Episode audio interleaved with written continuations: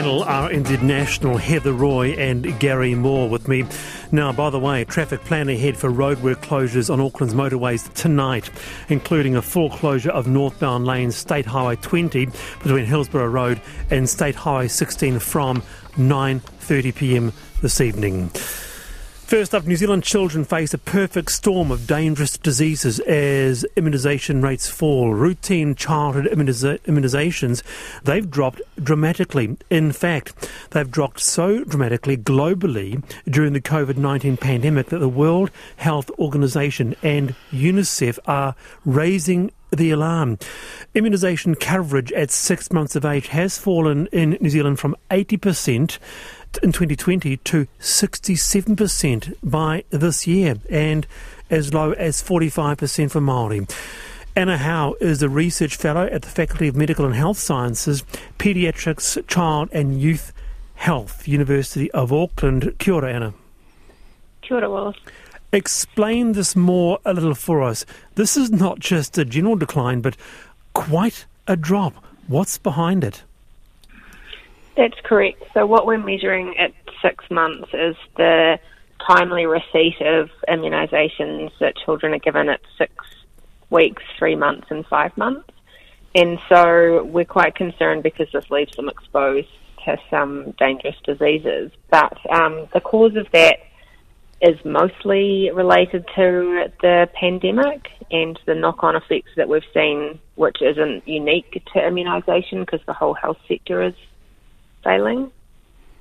Nonetheless, this is putting our tamariki at real risk of preventable disease. What are some of those diseases?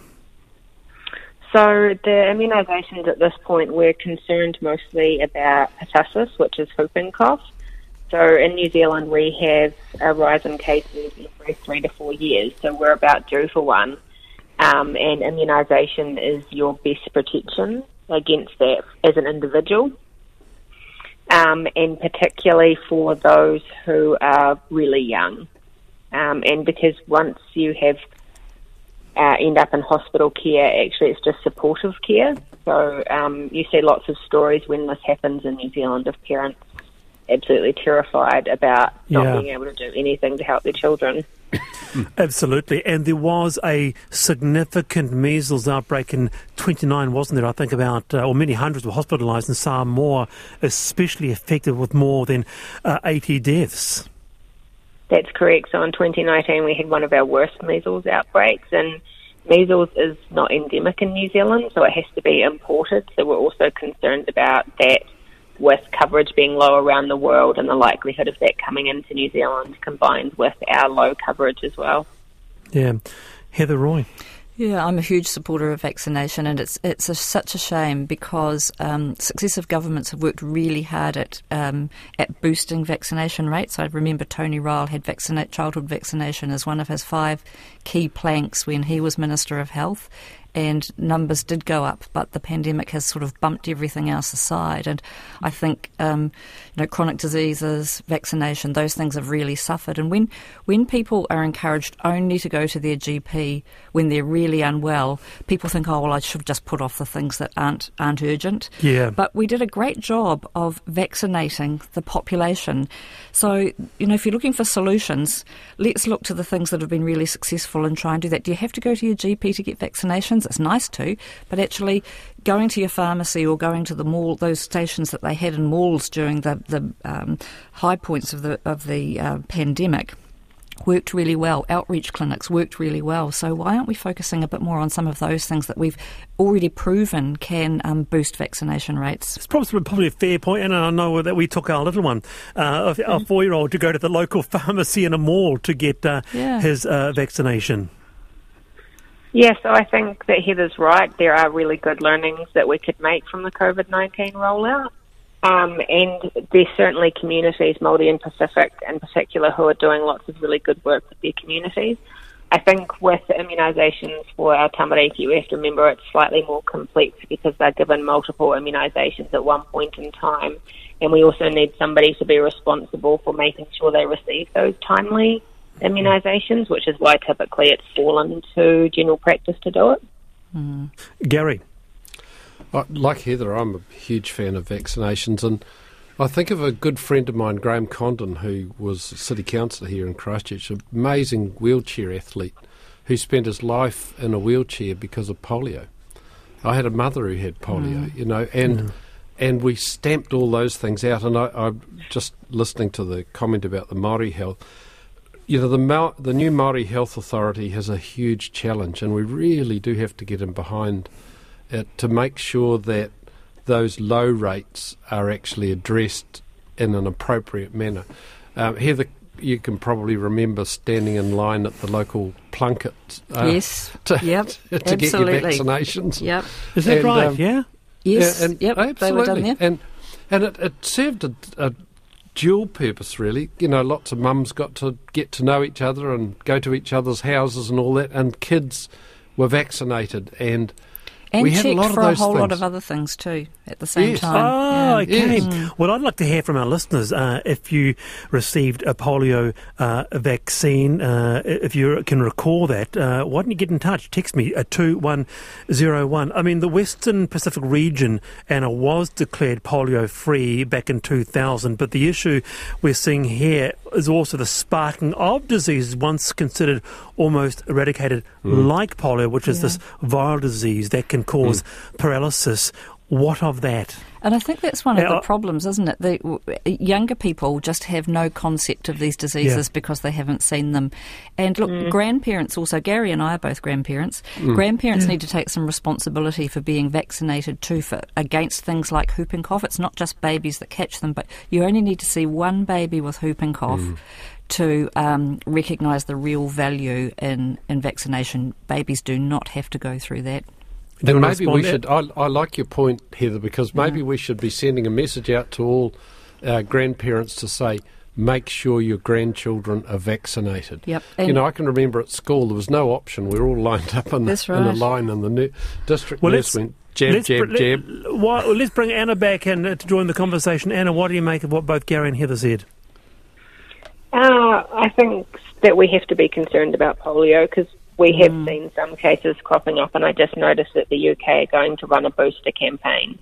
Um, we've seen diphtheria into unvaccinated children in Australia. So these once considered dead diseases actually are still a problem. And mm. um, and Heather's right. We should be making a community effort to protect our young children. Mm. Um, and one of the ways that that can be done is making sure that family members also have the appropriate immunisations that they need. And I know there are some health services taking a whole whānau approach to this. So they're not just checking on the children, but they're making sure the whole family is taken care of. Yeah. Uh, do you think that the focus on COVID and the COVID vaccine meant means that we have lost focus on immunisation in other areas? The Heather is actually very right. We've put mm. that to the background a bit, and now we need to bring that to the fore and really quickly. Agreed. Mm. Um, I think that we have really put a good effort into COVID 19, but it's been at the expense of business as usual, and now we're going to face the consequences of that. Yeah. Um, to those parents listening right now, what do they need to know this afternoon? So basically, they need to get in touch with their healthcare professional and find out if their children are up to date with their immunisations and if not, organise for them to be done. Very good. Anna Howe, their research fellow from the Faculty of Medical and Health Sciences, Paediatrics, Child and Youth uh, Health. And uh, yes, your memories are coming through. I grew up in the States when polio vaccine came around in the late 50s. We were all vaccinated at school. I was born in 1954, started school, remember two injections and the pink drink. That's right. Yes, they used to give us. Do you both remember that, do you? Mm. I do. I can just about taste it still. um, I recall being a primary school in the 60s and health professionals coming to school and delivering all the vaccines and injections and preventative measure, measures that we needed to have. Oh, my goodness, uh, a lot of people recording this. I um, was the first kid in Auckland to get the new oral polio vaccine in the uh, in uh, in the 50s. But here we have um, with someone who does remember the polio vaccine. Johnny, are there? Yeah, I am. Yeah. What are your memories? Well, um, I, I remember when polio, you know, was first um, it was really scary. We we were not allowed. You know, they shut swimming pools, public swimming pools. Mm. Um, and uh, you know, and then when the polio vaccine came around, I don't remember exactly what date it was, but sometime in the fifties, as I was still in um, in school, um, the I think I was in early high school or something like that, uh, and the uh, um, they we they did it through the schools. We had two different vaccines, and you know I forget what they. uh, You had to have one, and then after a little while, you know, a few weeks or, or days or something, you had to have another. Amazing. Hey, John, kia ora. Thanks for being with us on the panel. Uh, 18 past four. Yes, a, The- a lot here. Garry? The thing about that was that it was pre-internet with all sorts of nonsense being spread. Uh, that was the first Yeah. thing. The second thing, it was compulsory. The Yeah. options were nothing. Yeah. Yeah. now, on this next uh, topic, quite a big response too. If you're married, it's probably fair to assume that you share the use of a number of resources so that some costs of living are not duplicated. But faulty that might be in these times. Fewer rooms in rental property, fewer cars, same number of kettles, etc. I admit. Mike says, I share a house with a super, super annuitant who's my wife. She could be a flatmate, my sister, a lover, each qualifying for the pension. Why should my wife and I receive less than a combination of the other options on my list? It should be of no concern of the state. Currently married couples are facing discrimination, says Mike. So it is Money Week this week. And one topic I want to touch on is this. Why do you receive less money on New Zealand Super if you're married than those living alone? Ministry of Social Development said people in a relationship are more likely to share more costs and resources than a single person sharing accommodation.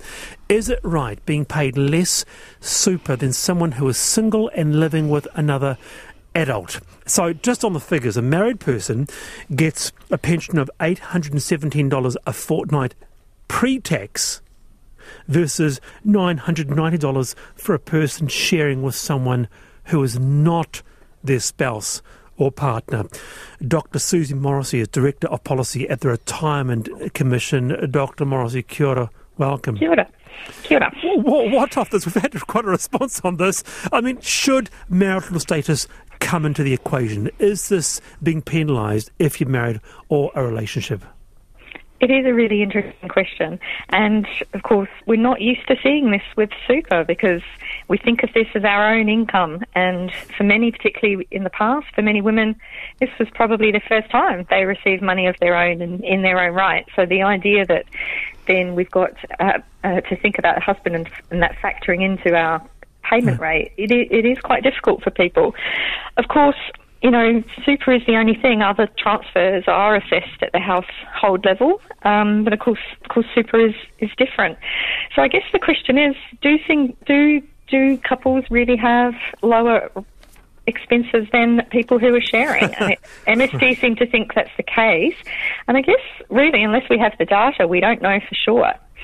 Okay, so for example, you were saying other ones are not um, affected on whether you're married or not. So, for example, the winter energy payment is another instance of, um, well, that doesn't matter.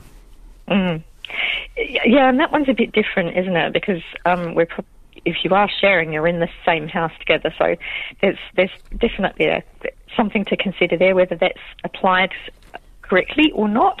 But it, it, it this is a quite a this is quite a tricky one for MSD to Okay. handle. I must admit. Shall we bring Heather Roy into this? And just a declaration here you are the chair of financial advice in New Zealand. That's right. So, yeah. we, we're the um, organisation that um, represents financial advisors. So um, it's relevant for this and one of the other topics that we'll probably talk about soon.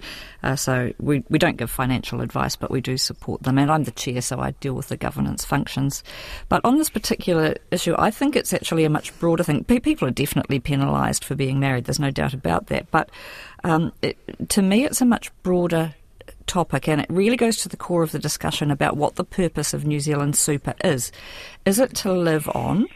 Or is it some sort of income redistribution or a rebate on a lifetime of contributing to the tax system from a benevolent government?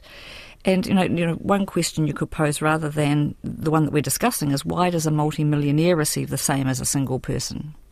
Um, should this be means tested? If it was, there'd actually be more for the people who actually needed that financial support to live. So I, I think it's a much broader um, discussion that we need to have rather than this very narrow focus on whether you're married that- or not. Is that fair or relevant, Suzy?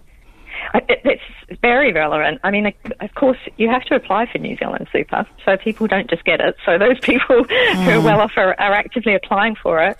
But also, the broader context is also the gender retirement gap, the gender pensions gap. Yes. That women have lower savings, lower KiwiSaver, for example, than men for a variety of reasons, like the gender pay gap and time out of paid work to care and working part time. So there is a bigger context to, to think about retirement income sys- in. There's so many examples here. Wendy says, Wallace, I'm a single super annuitant. My adult working son lives here. My super is reduced because he lives here as well. Um, let's bring Garry in. Well, I'm going to be a bit of a heretic on this one because um, I'm I'm more worried about child poverty in New Zealand than I am about superannuitants because we've got some terrible statistics with with a, a good portion of our children, and I, I we do we have the same focus on it because you know I'm old I can I can advocate for myself and so and I vote so politicians pay attention to me but the children don't and can't. And I I'm probably more I'm I'm sort of uninterested in this and I'm really interested in how we share with our kids Fair enough, Garry. I want to ask Dr. Morrissey, though, do the rules reflect modern society in which there are lots of different sorts of households sharing costs? And that is very clear to me with the listeners coming in. Every situation, every living arrangement, arrangement now is really quite unique and really quite different. Hmm. I think it's probably fair to say that a lot has changed since the super was put in place, since we started Right. having a pension, and there are probably questions about whether it's still fit for purpose in the 21st century. Yeah, Right. and I think the follow-on question is, you know, with the KiwiSaver generation coming through when they retire, um, will that be the end of New Zealand Super? How much longer can we afford to spend as much money as we do? I think I think uh, a couple of points to that, if you, if I may. I Sure. mean, New Zealand Super is the sole income for 40% of people at the moment, and KiwiSaver has only been around for 15 years. So it's going to be some time in the future before people have had a lifetime of paid work to be able to contribute to KiwiSaver. So that's worth bearing in mind. Secondly, of course, not everyone's going to have the same Im- imp- impact on the labour market because of the unequal division of care. Women are are very likely to be having lower Ki- KiwiSaver balances into the future as well. So, um, and then of course there's the question of, you know, um, New, New Zealand superannuitants contribute so much to the economy when their contribution is calculated, it actually exceeds the dollar amount that we pay out in in super. They are, after all, our um, babysitters and our volunteers. So Yes. they they're actually Yeah. doing an awful lot with their superannuation.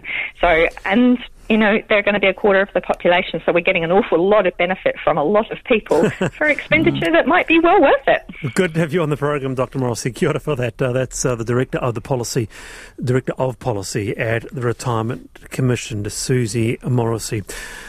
Now, of course, a lot going on in politics. We've covered, been covering the Sam Uffindell uh, situation uh, from Monday when it broke at uh, around about uh, three. 30 p.m. by stuff, and we have two panelists involved in politics, both local body and national. So I thought, well, I might get hmm. them to give us some advice. They've had a long career in it.